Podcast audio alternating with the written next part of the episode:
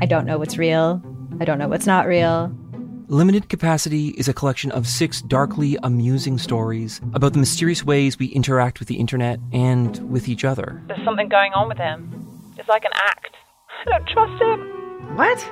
You're staring at me like I should say something, but I, I don't really know what to do here. That's the whole name of the game. Don't talk about how the town isn't real. You understand?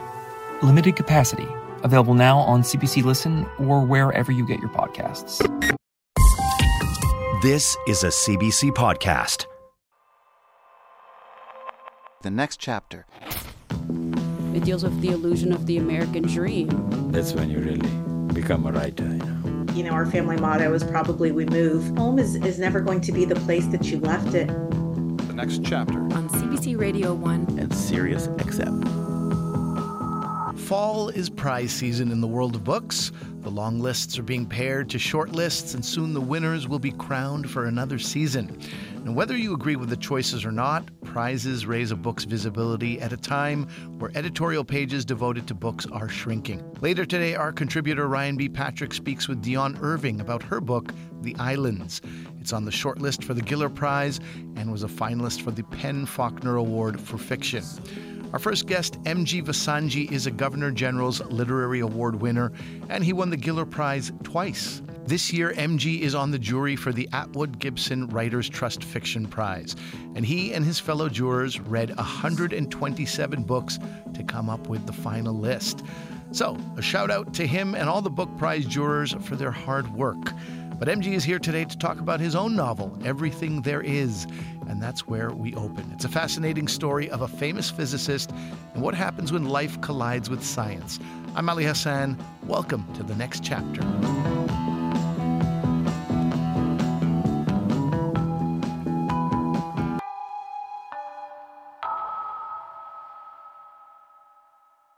Back in the 70s, when M.G. Vassanji first came to Canada, he worked as a nuclear physicist, first at an atomic power plant, and later he taught at university. He left the world of science behind to take up writing full time, and he became a very successful writer, winning many prizes, including the Giller Prize twice and the Governor General's Literary Award. His new novel is a homecoming of sorts. In Everything There Is, M.G. Vassanji returns to the world of physics to tell the story of a world renowned nuclear physicist who climbs to the top of his field. And during this uphill climb, the physicist wrestles with the often incompatible demands of religion, love, and professional guilt and betrayal. MG Vassanji joins me now in the Toronto studio. Hello and welcome back to the next chapter. Thank you. I was a little scared to read this book uh, out of the gate because of the physics content. I was like, you know, I got a 61 in physics, and I think I only got that out of, you know, my teacher was like, I don't want to see this guy again next semester. So I don't even know if I really passed it. But um, you really use it in a metaphorical sense, and it doesn't, it's not the entire novel at all, but it, it really creates this incredible world. This physicist in your novel is a fictionalized version of a famous physicist, Abdus Salam who was born in pre partition India and was the first Muslim ever to win the Nobel Prize.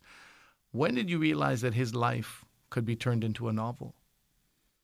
Well, back in 2015, uh, we had a small gathering in my home in Toronto, and uh, I brought up the subject of Abdul Salam. I said, you know, the guy was at the top of his field. And at that level, most physicists you know, are not religious, they don't believe in God they don't think God is necessary because you can explain the universe, you know, in mm. their equations, at least in principles. And I wonder how did he live with, you know, was both religious and at the same time uh, one of the uh, brilliant minds in physics uh, of the 20th century. And all his colleagues, you know, all his people he worked with, Feynman, Gell-Mann, uh, Weinberg, uh, even Einstein. Uh, if you look at Stephen Hawking's writings, God is, doesn't come into it. It's not necessary. Although people keep asking them, and they, mm. they say, "But you know, we don't need him." You know? so I wondered how a man mm, could be a woman. In this case, it was a man. Uh, how he managed? What kind of life would he have had? And of course, I wanted to write a novel, and not uh, a life of Abdul Salam. You know, I wanted to write my interpretation it, was it's a novel inspired by by that life and that uh, conundrum, you know. Physics at a high level, not just screws and nuts and bolts, but, you know, abstract. And a belief in a God, to not only just a belief in God, but to a God to whom you bow and pray. You know, I mean, that, that's a, a real problem. At least it was for me. You know, so I thought it would be a good idea. Well, let's take it to you. Just we should back up and ask you about your life before you wrote fiction full time. You were considering a choice of career, and what drew you to physics to begin with, and, and, and nuclear physics. Well, in school, you know, it was kind of all British type school and also Indian kind of values, in which all the brightest, not all, but most of the brightest kids did science, did physics and math. And then you, you sort of know, gave a note to chemistry, biology, okay.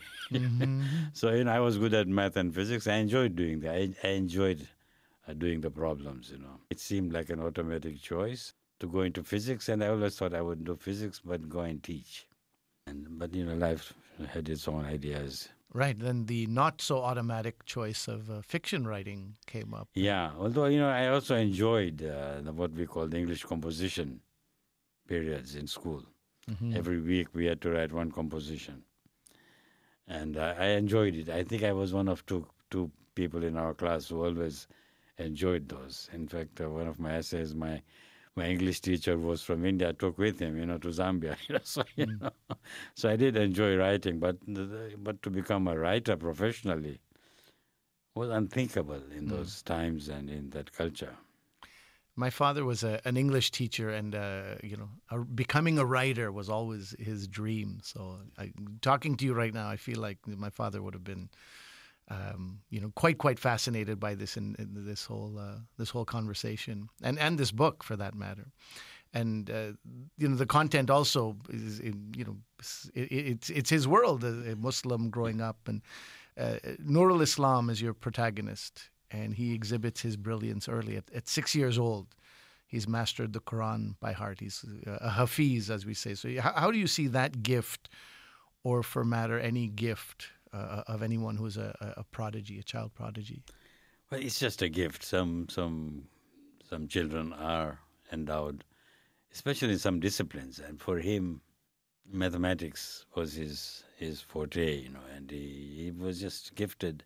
In the in real life, Abdul Salam was of course coached and so on by his father, and you know, groomed to become what he became. But you cannot coach a genius, you know. I mean, it's, it's impossible.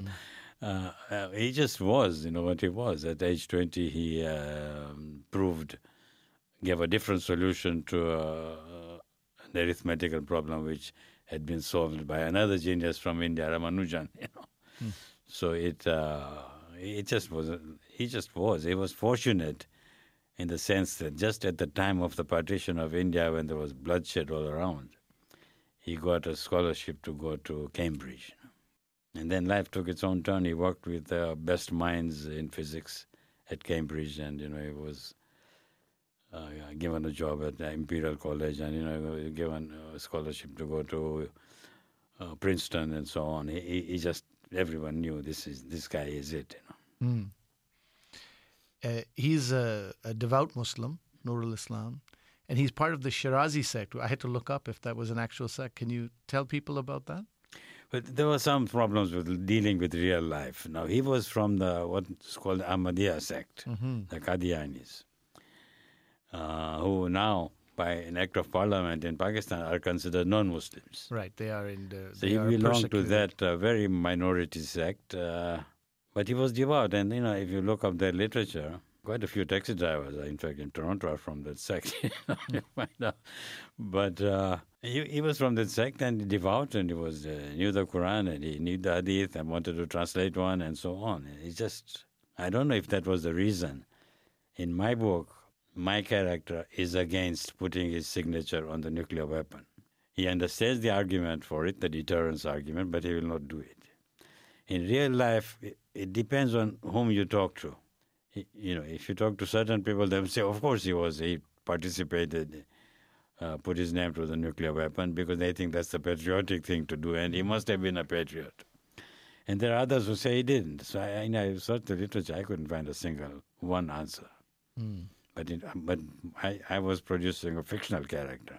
For me, reflecting my values, he wouldn't put his name on that bomb. You said earlier when we were chatting that um, you know physicists who operate at this high level they have no need for God. That's what attracted you to this uh, this character based on Abdul uh, Abdul Salam. Is that fact right? He, he has no problem reconciling the science of physics with his belief in God, Yes. which is interesting. It's not what you usually see. Nurul, your protagonist, when he's asked to explain his uh, his connection, and he's asked often, um, what does he think about this uh, contradictory worldview? He says uh, that it's two different ways of looking at the universe, you know, and they need, need not talk to each other. And uh, I guess uh, maybe that's the best answer, you know, because uh, even people who are devout cannot really explain the devotion, and people, well, I guess people who are agnostic or atheist have some trivial answers, you know, why are there wars and, you know, this and that. Hmm. But there's, you know, it's just a matter of your own beliefs. He just did his prayers and, you know, talked to God and so on. Sort of, you know, sometimes took some liberties and then uh, he, he did his physics. And for them, and for me, when I think about a character like him, for him, working with physics is his religion. That's, he's like mystic. Mm. He's completely absorbed in it. And uh, then there's this other world where he does his pays his dues because that's how he was brought up. A lot of people have beliefs because they were brought up that way. You know. Mm. What is the what is the case with you? Do you connect with uh, Nurul in the sense that you also believe there's no conflict between these two belief systems, physics and, and religion? Well, I think it's a matter of a choice whether you want both. At some point, I, I, I picked reason, science, Hmm. because of my own personal uh, experiences from East Africa to, to, to the U.S. at a very vibrant, you know, kind of exciting time Hmm. of uh, discovery. And everything you discovered, you discovered on your own. So in a way, it was like doing physics, where you, it's your own world, you're discovering it. So I, I didn't think see the need for uh, bowing and scraping, you know, to the one and only, as they say. you know. Mm. So Nurul grows up in a, a pious home, um, very devout to the one and only. And, and what does that uh, devotion do for him as he moves his way through life? He doesn't let it touch him because he was so much absorbed in in in, science, in physics and mathematics. I think there are periods, if you look at, uh, you know, you get uh, different kind of uh, somehow views. He, he indulged in uh, whiskey, I think some people will say, you know, for a short period in his life, or sometimes he would uh, indulge in sausage roll. Mm. you know. But basically, his belief was, and then at the time of the partition, this is Nurul, Nurul Islam, my character. When he hears about the bloodshed, he for a few months he stops believing. But then he comes back to it because you know the way you are brought up in childhood, that guilt. You know, I think a lot of Catholics have that. They cannot completely let go. I uh, I learned something that I, I suspect many people will learn as they read this book that uh, physics in that world is a hotbed of this competition and jealousy and backstabbing. It's uh, you know you, you read this book and you're like, well, this is you know Real Housewives would pale in comparison to the the infighting in this world. Can you tell us about that? That's based in well, reality. in this case, generally physicists are not like that, and not to the extent that biologists are, because in biology, you're looking for antiviral, you know, medicines, and you're looking at you know what's troubling the world, you know, physically. And then they, there's a lot of infighting and a lot of competition, and they go to courts and so on. In physics, I think it's just what you do know, stands out for itself. But in this case, when I was doing my research on Abdul Salam, the real physicist, I discovered that there was one guy in England whose whole life ambition became, or life purpose became to attack Abdul Salam. He said he's a fraud and he's a you know populist and uh, he's lying and so on. And I thought, uh, and also there was another physicist uh, in uh, Holland, I think, who seemed, at least to my view, to make it a point to sort of ignore Abdul Salam. He would put him in a footnote, you know. Whereas uh, he's uh, the, the guy who also did the discovery with him, he was called Stephen Weinberg. you know, he put his photo on a page. So I thought that there's, you know, this thing going on about Abdul Salam, and you have to remember he was uh, he was the only brown guy sometimes in the world kind of uh, hall, and he was very gregarious, and he was not kind of put down by anybody because he was a genius. You cannot put down a genius. Uh, so he must have met some a few enemies like that. Uh, Nurul lives a what you would call a, a contained domestic life. He has this arranged marriage with his wife Sakina Begum, and uh, you know she was raised to cater to all aspects of, of, of, of his life. But then he falls in love with somebody else. What happens there? This this episode I borrowed from the real life. Abdul Salam, only the fact that he married. He married a, a student he met at a conference, maybe a peace conference or something like that, in England. And that woman, John something, I forget her name, became a famous biologist, in fact, at Cambridge. But I, I just had him, he went to Harvard because Abdul Salam did go to Harvard. I, the rest is fiction, uh, his, his stint at MIT. But uh, there, Nurul Islam meets a sort of mature graduate student at Harvard, and he just falls in love in a different way than he is with his wife. This woman is named Hillary. This woman that uh, Nurul Yeah. falls in love with. She's also a physicist, as you say. You know, as we talk about love and attraction, where does that fit into the rational worldview? Or, or It does doesn't, it? right? This is another thing which mathematics cannot explain. you know? And uh, it just happened. It cannot explain. He just uh, is there, but his world is self-contained. And then, of course, he has a wife. You know, asks him, "What shall we eat today?" And then the kid wants a cricket bat, and so he has to drag himself out of his world and go into the real world. Or, what we call the real world, and then he deals with it. He's a devout father, devoted father.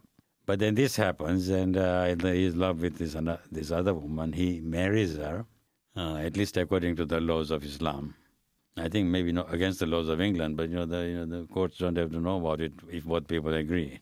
and then his life shifts because uh, Sakina Begum, his Pakistani wife, does something inadvertently, you know, in in a kind of grief that kind of almost destroys uh, the physicist, but he, he, survives, but not unscathed. But I think this this whole episode of a second wife it deals with the fact that many people who brought up who marry traditionally, they marry their cousin or you know a, a traditional woman, and if you are in your uh, traditional surroundings, you know it's fine, you know. But when you're outside, then love and marriage and sex and passion take a different dimension, and a lot of men get trapped by that. You know. One of the things that struck me about this discussion of physics and the, the, the you know the giants in this field is that in some way they were washed up by 40. We are introduced to Nurul Islam at age 40 and he's already concerned about something, you know, this kind of thing. Why is that? I think there's a general belief that uh, by the age of 40, you've, and I think it's true in terms of experience, but I don't know about biologically, that by the age of 40, you've somehow passed your prime. And most physicists, uh, the top physicists, they are recognized by the time they are in graduate school. You know. Some guy, some Weinberg or Einstein or whatever Feynman, sees a, a student and he said he he's it, you know, and grooms him. Like Dirac, you know, is one of the heroes in this uh, book. He got his, I think, Nobel Prize in 20, when he was 26 or 31. Same with Heisenberg, uh, Schrodinger. They were all in their 20s. You, know. You find that after the age of 30s, 5, 40s, they somehow get into more mystical dimensions. You know, look at the origins of life or or things like that. You know. You know, maybe it's because I know this about you now, having read a little bit more about your bio, that you love physics. And I, I feel like I saw that love uh, throughout the book because I've read Nostalgia, I read Vikram Lall. There was no such, you know, Yes. connection to, to, to, to science. Do you ever think about what would have happened if maybe you'd chosen to continue with that career instead of fiction writing? Well, I would have written, but I would have been depressed because I was not Abdul Salam or Nurul Islam. Or I have a friend in he's in Lahore, also a physicist. He he taught at the university there, and we discussed it, and, and we both realized that we had both entered a dead end of physics. You know. Hmm. And he said, you know, I'm not Abdul Salam, so I'm not going to pretend. I'll, I'll just teach. You know. So, and then he also, of course, went into politics. I think I would have written, but uh, I would have been depressed, I think. Especially jobs in those days, I might have wound up, wound up in some tiny place. in the idealistic belief that wherever you are doesn't matter. It matters. And given that uh, you hit your peak at 40, maybe you would have turned to writing anyway in your yes, 40s. Yeah. yes. But I was writing a little bit.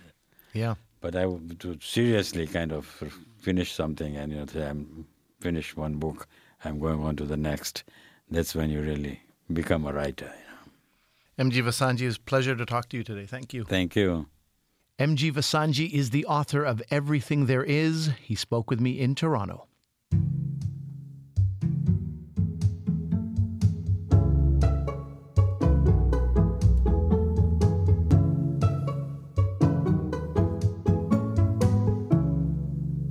Vincent Lam took his readers inside the medical world in his first book, Bloodletting and Other Cures.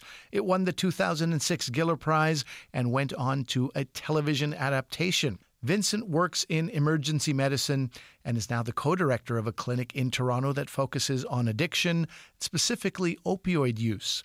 In his most recent novel, On the Ravine, he takes his readers into the center of the opioid crisis and explores the persistent difficulties of drug addiction.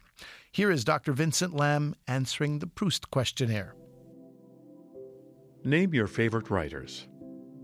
Some of my favorite writers are Michael Ondaatje, Jose Saramago, and David Mitchell. All of these are writers whom I find are deeply skilled at creating immersive worlds that I disappear into. And for that reason, I love their books. If you could change something about yourself, what would it be? I would really like to understand the plot of my books when I start to write them. Presently, I feel like I understand the feeling of each book when I begin to write, but it actually takes me years of writing to understand the plot, what actually happens to the characters. And so that results in a lot of exploration and dead ends and just a lot of work. On what occasions do you lie? I do sometimes lie when eating shared plates at a restaurant, and there is that last delicious morsel on the table, and everyone says that they're full and they don't want it. And so I lie too, and I refuse that last bite. And sometimes this actually gets to the point that the waiter takes it away and no one eats it because no one will abandon their life. They don't really want it. It's very sad. What is your favorite journey? My favorite journey is to Antarctica. I had the good fortune of traveling to Antarctica twice while working as a ship's doctor, and it is just a stunning landscape. It's untouched, and one can only be filled with a sense of humbleness and a sense of awe at nature and this planet that we're on in Antarctica. What do you regard as the lowest depth of misery? I feel that the most deep misery is to lose someone you love, not having said everything that you wished to say. Where would you like to live? I would like to live in Riverdale, in Toronto and that also happens to be where I live. Riverdale is a great place because it feels like a little village. It's a place where whenever I walk out of my door and down the street, I run into someone whom I know. And it feels the way I feel the world should be, in that Riverdale is multicultural, it's curious, it's I think, inhabited by people who are in touch with the wider world outside of Riverdale and yet who are really committed to the neighborhood. What is your greatest regret? Well, when I was a young doctor, I had an opportunity to train in public health. And as part of that, I would have likely done a master's in public health at the London School of Hygiene and Tropical Medicine. Mind you, the different path that I took was that I began to really devote myself to writing fiction. And so I'm also really grateful for the path that I did take. What is your greatest extravagance? Without a doubt, my greatest extravagance is my collection of bicycles, which might be near a dozen, but I prefer not to commit to an exact number. I was a cyclist from my teenage years. Cycling was and is one of the things which gave me a great deal of pleasure and was also incredibly centering. It's a really important part of my routine, my self care, um, my ability to be with myself. And the thing about bicycles is they're very beautiful. They're a simple machine which does incredible things. Um, it translates the movement of the human body into lots of forward motion in a really efficient and wonderful way. So that's a great thing. And the other thing about bicycles is it always feels easy just to add one more. So if you're someone like me, it's always possible to think of a different type of bicycle which would fulfill a certain kind of travel just a little bit differently. What is your greatest fear? My greatest fear is not living a worthwhile life. So, to me, a worthwhile life means understanding what I'm able to do in this world, which I believe makes it a better place. What is your greatest achievement? My greatest achievement is being a husband and a parent. And I almost hesitate to call it an achievement because so many fortunate things have happened which have made this possible, and so much of it is out of my control. Yet I feel like the part that I can fulfill as a husband and a parent is the thing that I'm most proud of and the thing which is my greatest achievement. That was Vincent Lam answering the next chapter's version of the Proust questionnaire. His most recent novel is On the Ravine. We'll be back after these messages. I don't know what's real. I don't know what's not real. Limited Capacity is a collection of six darkly amusing stories about the mysterious ways we interact with the internet and with each other. There's something going on with him. It's like an act. I don't trust him. What? You're staring at me like I should say something, but I'm, I don't really know what to do here. That's the whole name of the game. Don't talk about how the town isn't real. You understand? Limited Capacity, available now on CBC Listen or wherever you get your podcasts.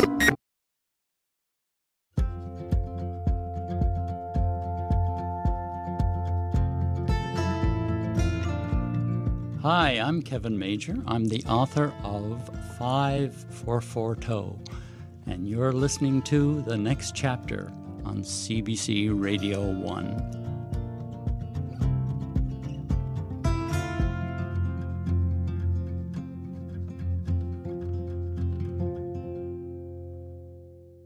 Dionne Irving grew up in Toronto and worked at her family's Caribbean grocery store. She heard lots of stories there, and some of those stories formed the DNA for her short story collection, The Islands.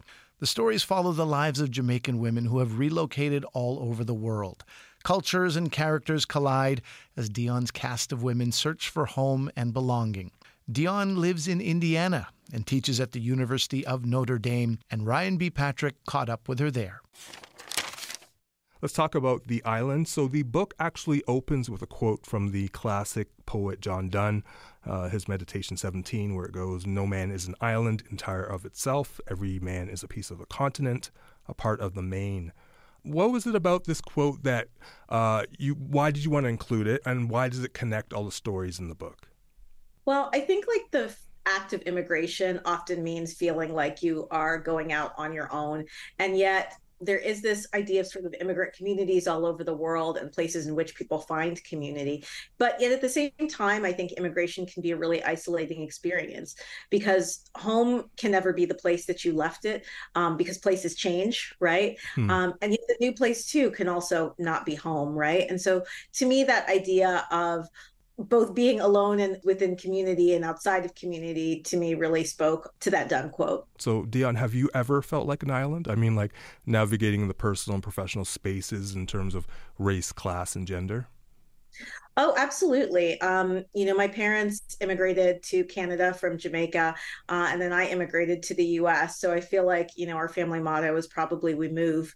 But at the same time, you know, I think that very much it often feels isolating to be in, in spaces where you are alone, you know, and I have many many times been you know the only black girl in the classroom or the only black woman in the the staff meeting you know? And i think that too also presents a kind of isolation. I think too when it came to the us having grown up with a really uh, tight-knit caribbean community in toronto it was really hard to be in a place uh, like the us that feels much more diffuse and there weren't you know other people uh, who necessarily shared that experience of, of what it meant to be caribbean yeah, and, and the book feels metaphysical, like like much like John Donne's work. Like a lot of the themes deal with like the mundane, the mundanity of life, casual racism, stereotypes that black people from the Caribbean often have to deal with. So tell me about that. Like why was it something you wanted to write about? I think that I just had not seen these stories told necessarily. And these stories were very important to me. In some ways, it's why it took such a long time to write the book, because I think in my heart, some way, I was like, these are stories that are very important to me, but I don't know if anyone else wants to read them. Mm-hmm. And I think that, you know, the stories both of my parents, the stories of people who, you know, immigrated to Canada in the 60s and 70s, the stories, you know, of second generation and diaspora kids, those are stories that are really powerful. And I wanted to be able to tell them. One of the stories is called Shop Girl, which touches on the expectations of a young girl who grows up in her Jamaican parents' shop, which is located in a strip mall. And it kind of parallels what you went through. You grew up in your parents' shop in Mississauga, Ontario. And much of the book is pulled from your own life in that time. Can, can, can you explain what the girl is going through in that, in that short story? I think it's about being that idea of island still being caught sort of between two things, right? Both within this community, but also what it means to be Canadian and having to sort of think about those two things simultaneously. I had wanted to tell the story of that place and that time in my life for such a long time. Um, but it was really, really hard to do because there were so many stories that arose out of that time. You know, it was mm. such uh, hub, right, for community in the early 80s in the GTA. And that, you know, people would come from all over to, to come buy groceries for my parents. It was also a chance to see people and to talk and, you know, exchange stories. And I didn't sort of know how to get all of that into one story because it's so much, right? Yeah. so I think when I landed on the second person, uh, that for me was really eye opening in terms of thinking about how the story can reflect uh, inward and outwardly at the same time. Yeah, and I can imagine in a shop you're talking to people all day, you're interacting and you're hearing their stories. Do you have any specific like anecdotes or, or memories of that time in your life? Oh, absolutely. You know, I always tell people, um, I learned how to butcher from the time I was seven or oh, yeah? eight. Nice. uh, you know, that was just part of the work. But I think also the thing that for me was um, often most poignant was helping people get get ready to ship barrels back to the islands. Right, yeah. Can you elaborate on that phenomenon? I, I'm not sure everyone kind of knows that concept of barrels and sending them back home, so to speak. Yeah. Um, so you have a lot of, you know, um, parents who immigrate and leave the islands going to Canada, to the US, to England and the the sort of custom is to ship a barrel back to the the children or family that you've left behind on the island. So it's often a collection of clothes and uh, north american consumer goods things that would be really expensive on the islands or really hard to get. Mm. and usually a couple times a, a year people would send barrels back. And there was the process of filling the barrel right that you would buy things a little bit at a time until the barrel got full. And then you would ship the barrel back to an island. Yeah and, and that's such a real thing. I can connect with that with my own family as well. But maybe talk about um, that concept of back home. Like even though you're in the diaspora or whatever, there's always this connotation of, of back home. What, what does that mean to you when you hear that phrase? Yeah, I mean, I think that phrase is so poignant and so sad because um, kind of like I said before, home is is never going to be the place that you left it, but maybe the place that you live also doesn't completely feel like home. And what does it mean to be caught between those places? Mm. And that was something I would hear a lot in the shop, you know, that people would talk about sending things home or going home, right? And mm. this idea was like this place that we live in now is sort of more more transitory, but home is the place that you left and that that really is your home. So speaking of going back home and Jamaica and tourism, um, one of the stories is called All Inclusive. Um, it's about a Jamaican American woman who begins an affair with a very wealthy, fair skinned Jamaican poet. Uh, she goes on vacation with him to a resort, and it kind of stirs up a lot of feelings about her, in her, about the extractive nature of the actual tourism industry. Why did you decide to write that particular story? I think it's a hard thing, you know. Often when I tell people that my family is from Jamaica, they'll say to me, "Oh, well, I've been to Jamaica," and usually what they mean is they've been to a resort, right? right? Yeah. And I always want to say, "Well, that's not. Yes, you went to Jamaica, but you didn't go to Jamaica, right?" um, and thinking about these two sort of places that that coexist alongside each other and i think for those of us who have you know extended families that live in jamaica or other islands right that you see your life sort of running two in kind of parallel lines alongside theirs you know i have mm. cousins who are my age who live in Jamaica, but we've had really, really different lives. And I think in some ways that's part of that experience of immigration, right? My my parents left because they wanted me to have a different kind of life. Yeah. And so I think that there's a real push pull there, right? Both in terms of the ways that you want to hope that things like tourism impact the economy positively, but also what it means to go to the land of your parents and see people who look like you and could be you serving and waiting on people all the time and understanding that that that is their life. I think that's there's a real tension and, and kind of sadness in that. Yeah i think there is a lot of sadness in that. And I, I, think when you hear a lot of people that come back from these resorts and it's like oh the people there were so nice. And it's like what, what, what do, you, what do you mean by that? How, right. what, were you, what were you expecting? You know I mean? uh, so this book does take us to a lot of places beyond in terms of france panama uh, London and New York, and it kind of looks at the diaspora and moves across different time frames as well. How did you go about um, researching or crafting these different settings, and how did they help you tell these stories? Yeah, for me, one of the things I do travel a lot, and one of the things that's always striking to me is that I meet Jamaicans everywhere. Almost mm. everywhere I go, I, I, meet other people from the Caribbean. And I think one that's a testament to sort of that idea of immigration that, that Jamaicans sort of end up all over the world, but also that like we've managed to make a home and communities for ourselves in lots of different kinds of places. And I think I wanted to show not just sort of the the the typical places i should say you know i think when we think about large population of Caribbean immigrants. It's Toronto, it's mm. New York, it's Miami, it's London, you know. And I really wanted to show that it is those places, but it's also a lot of other places, right? And you know, my mother is is Jamaican, but grew up in Panama, yeah. you know. And there's there really are. I mean, I got off a plane in Iceland once and met a Jamaican woman in the airport in Iceland of all places. Right, yeah.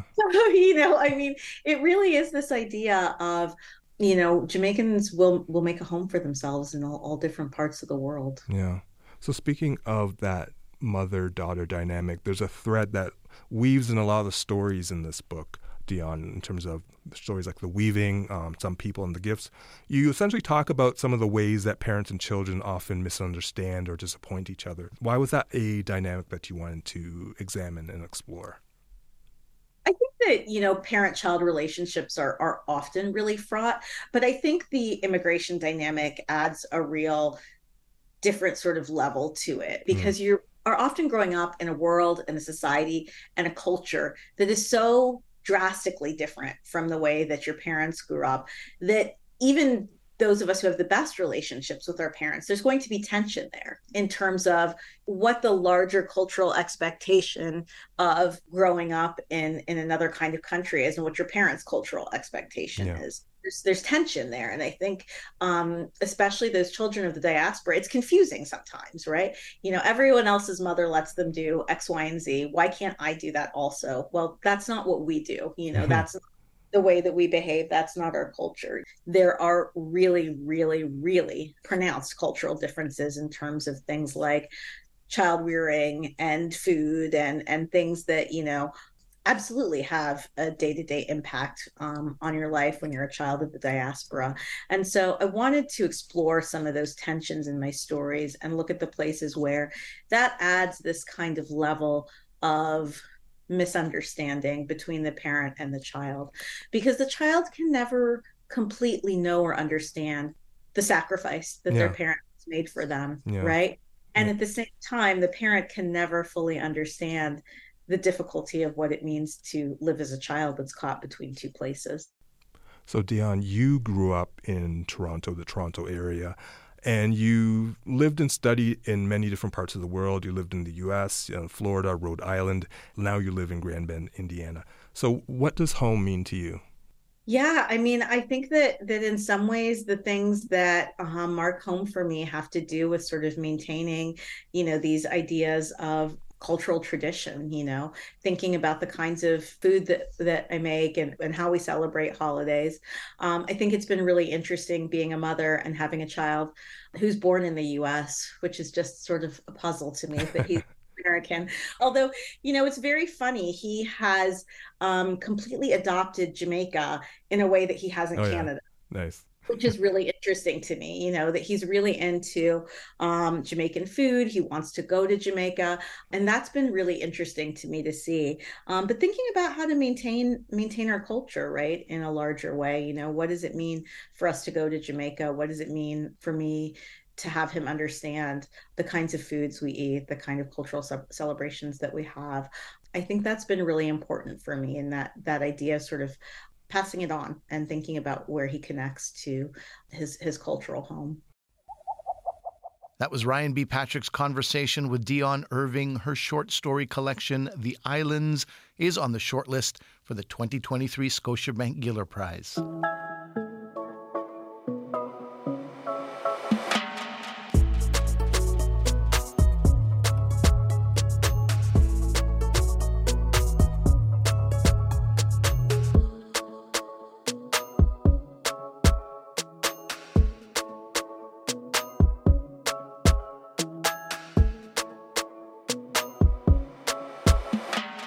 Creative multi hyphenate is how her online bio describes Myrian Njo, our next guest.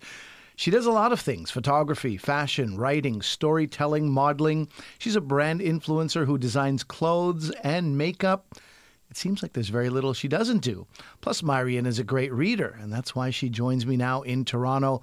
She's here today to tell us about three of her favorite books. Hello, Myrian, and welcome to the next chapter.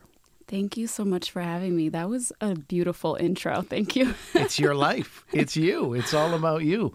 Um, I, tell me about your reading. I mean, are you a, a lifelong reader? And lifelong, yeah. How do you find time with this variety of things that you keep yourself busy? You with? know, um, I I think it just comes from the fact that when I was a kid, I wanted to be a writer. Like before all the things you'd list in that intro, mm. I thought I was going to be an author. And I still kind of hold on to that. And I've heard that the best writers are avid readers. And so I've always loved language. I've always loved disappearing in, in a book. And and I think that just being that it's something I've always been really fond of, I've just tried to hold on to it. How do you find the books that you read? Do you browse? Do you go by word of mouth? Are there are there certain types of books that you seek out? I think, yeah, I would say it definitely comes from word of mouth or recommendations, or, you know, a lot of times too, even things like when I have a favorite author or an author I'm reading and I really enjoy them, and I just look for people who do similar work as them and who's kind of associated with them in their same kind of genre and that's how I'll find my next my next read. All right, let's talk about the books you brought today. What is the first one on your list? Uh, it's Every Summer After by Carley Fortune. All right. Uh, this is Carley's first novel, mm-hmm. as far as I know. It was a yes. big hit last year. Yes. It paved the way for Carley's sort of ongoing yeah, career. She's on the third one right now. She's on the third one. She was on the next chapter uh, during the summer to talk about her latest novel, Meet Me at the Lake. Mm-hmm. Uh, but let's talk about Every Summer After. Can you yeah. give us the elevator pitch of what happens in this book? Yeah, so I don't want to give too much away for anybody. I won't do any um, spoilers, but basically, it follows the protagonist, uh, Persephone, uh, who everyone kind of knows as Percy. And it's a coming of age novel, and it follows her through, I would say, her teenage years up until I think she's maybe mid 20s when we head into the present day. And it kind of it follows her her journey into womanhood kind of punctuated by different moments, different summers that she spends at her family cottage where she meets I'll, I'll, I'll kind of spoil it a little bit the love interest that follows her throughout the book mm. and and their journey and it kind of goes in between the present day and along with a lot of flashbacks that really help to fill out the story of of growth and love and betrayal mm. and a lot of tough topics you mentioned this. The story moves back and forth in time and back and forth in location. It's mm-hmm. Toronto and then cottage country. What did yeah. you think of the settings there? I, you know, one one thing I appreciated was I read a lot of books, and it's not often that I, you know, can relate to what they're the location so specifically. And it's certain things, just like when she mentions, you know, eating pizza pizza or when she mentions somebody who works in finance and they work on Bay Street or when she says her and her friend are going to the mall and you know like well they're either at Eaton's or Yorkdale like it's mm. things that I can mm. so specifically relate to and then on the other hand there is cottage country in Barry's Bay which I have no uh, you know relation to at all and it's very outside of my world and so it's like it's it's interesting to dive in between some a world that I know really intimately and a world that I know not at all. Can you tell me what kind of transformation again without you know give up as only as much as you feel like giving up here mm. but what kind of transformation or growing up does the uh, the young woman in this novel go through Persephone?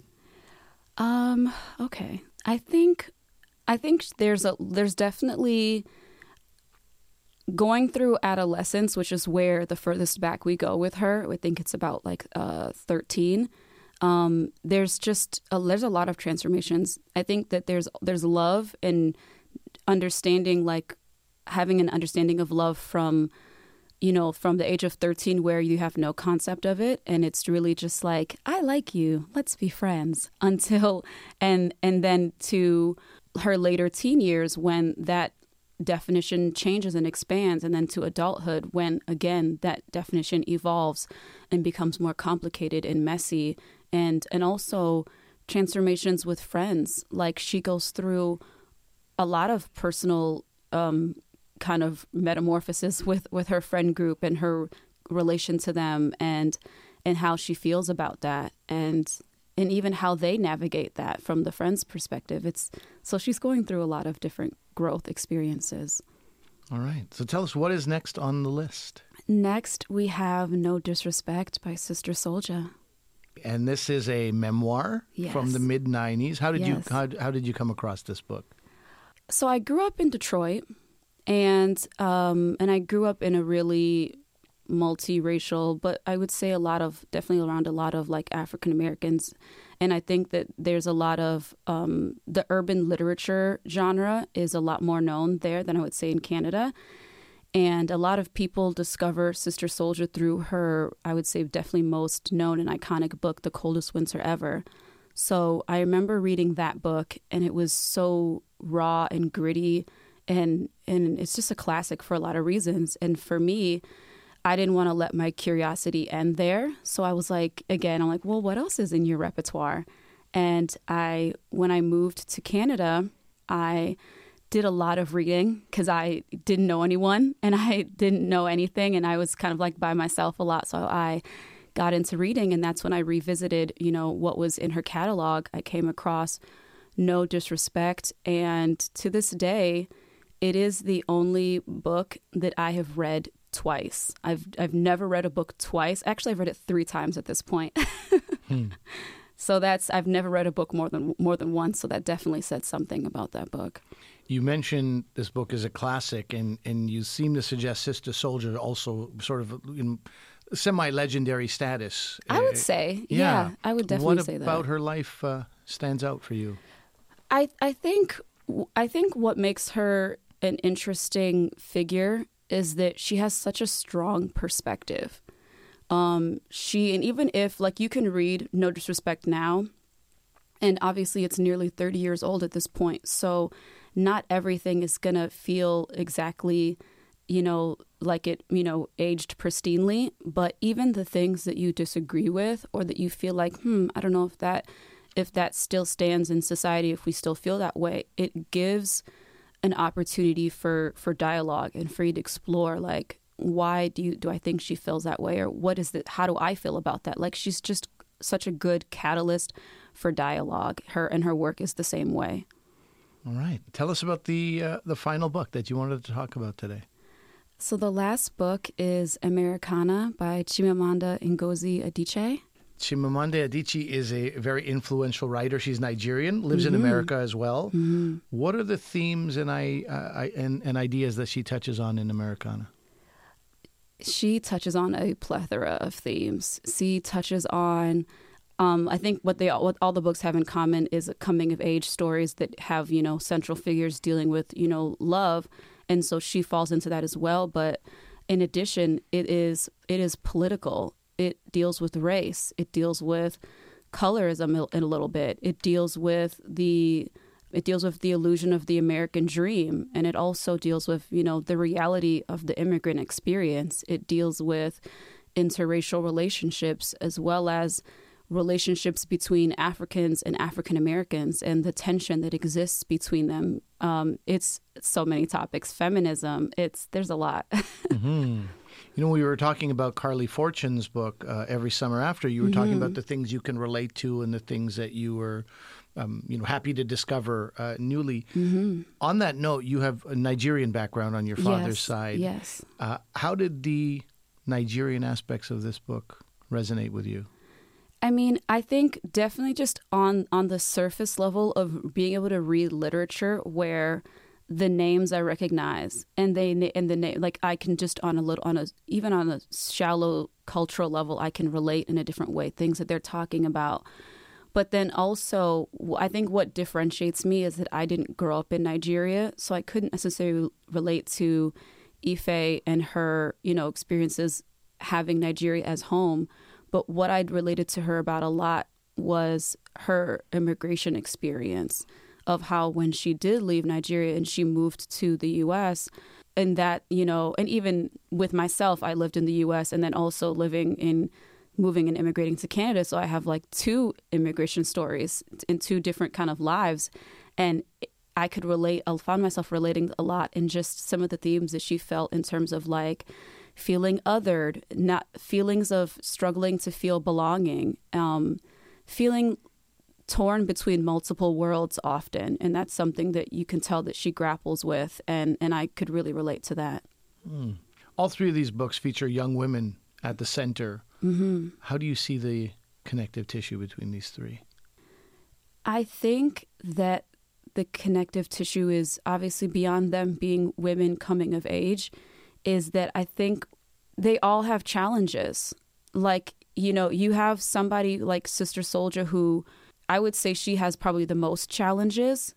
Even Ife comes from a middle class background, but Sister Souljah is coming from like the Bronx. She has struggled left and right. And then on the other side of that, we have Percy, who is the only child of two professors. You know, she doesn't face, you know, too much external challenges, but she still has personal challenges. She still goes through things. She still experiences heartbreak, just like Sister Souljah, just like Ife. They all they're coming from such different worlds and such different vantage points but but no one really at least they personally do not feel like they have it easy even if we might look at them and, and make different draw different conclusions all of them are struggling with with real problems that we all deal with as humans as people Marian, just before we go, I'm going to I'm going to pull back the curtain for our listeners here mm. and tell people that you've come here and talked so in depth about three books, not a note in sight.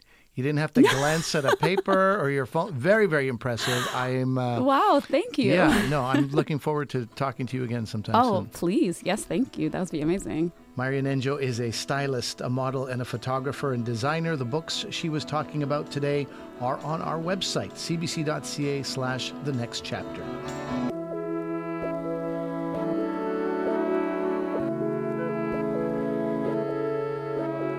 That is it for today's program. Jacqueline Kirk is our senior producer with Lisa Matthews and Trevor Carter.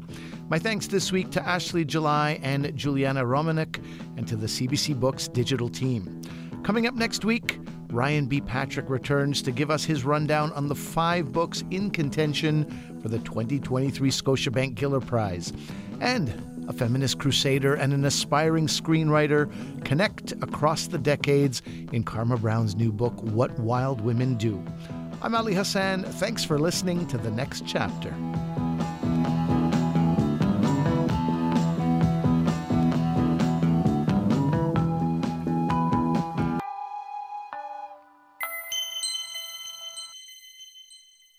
For more CBC podcasts, go to cbc.ca slash podcasts.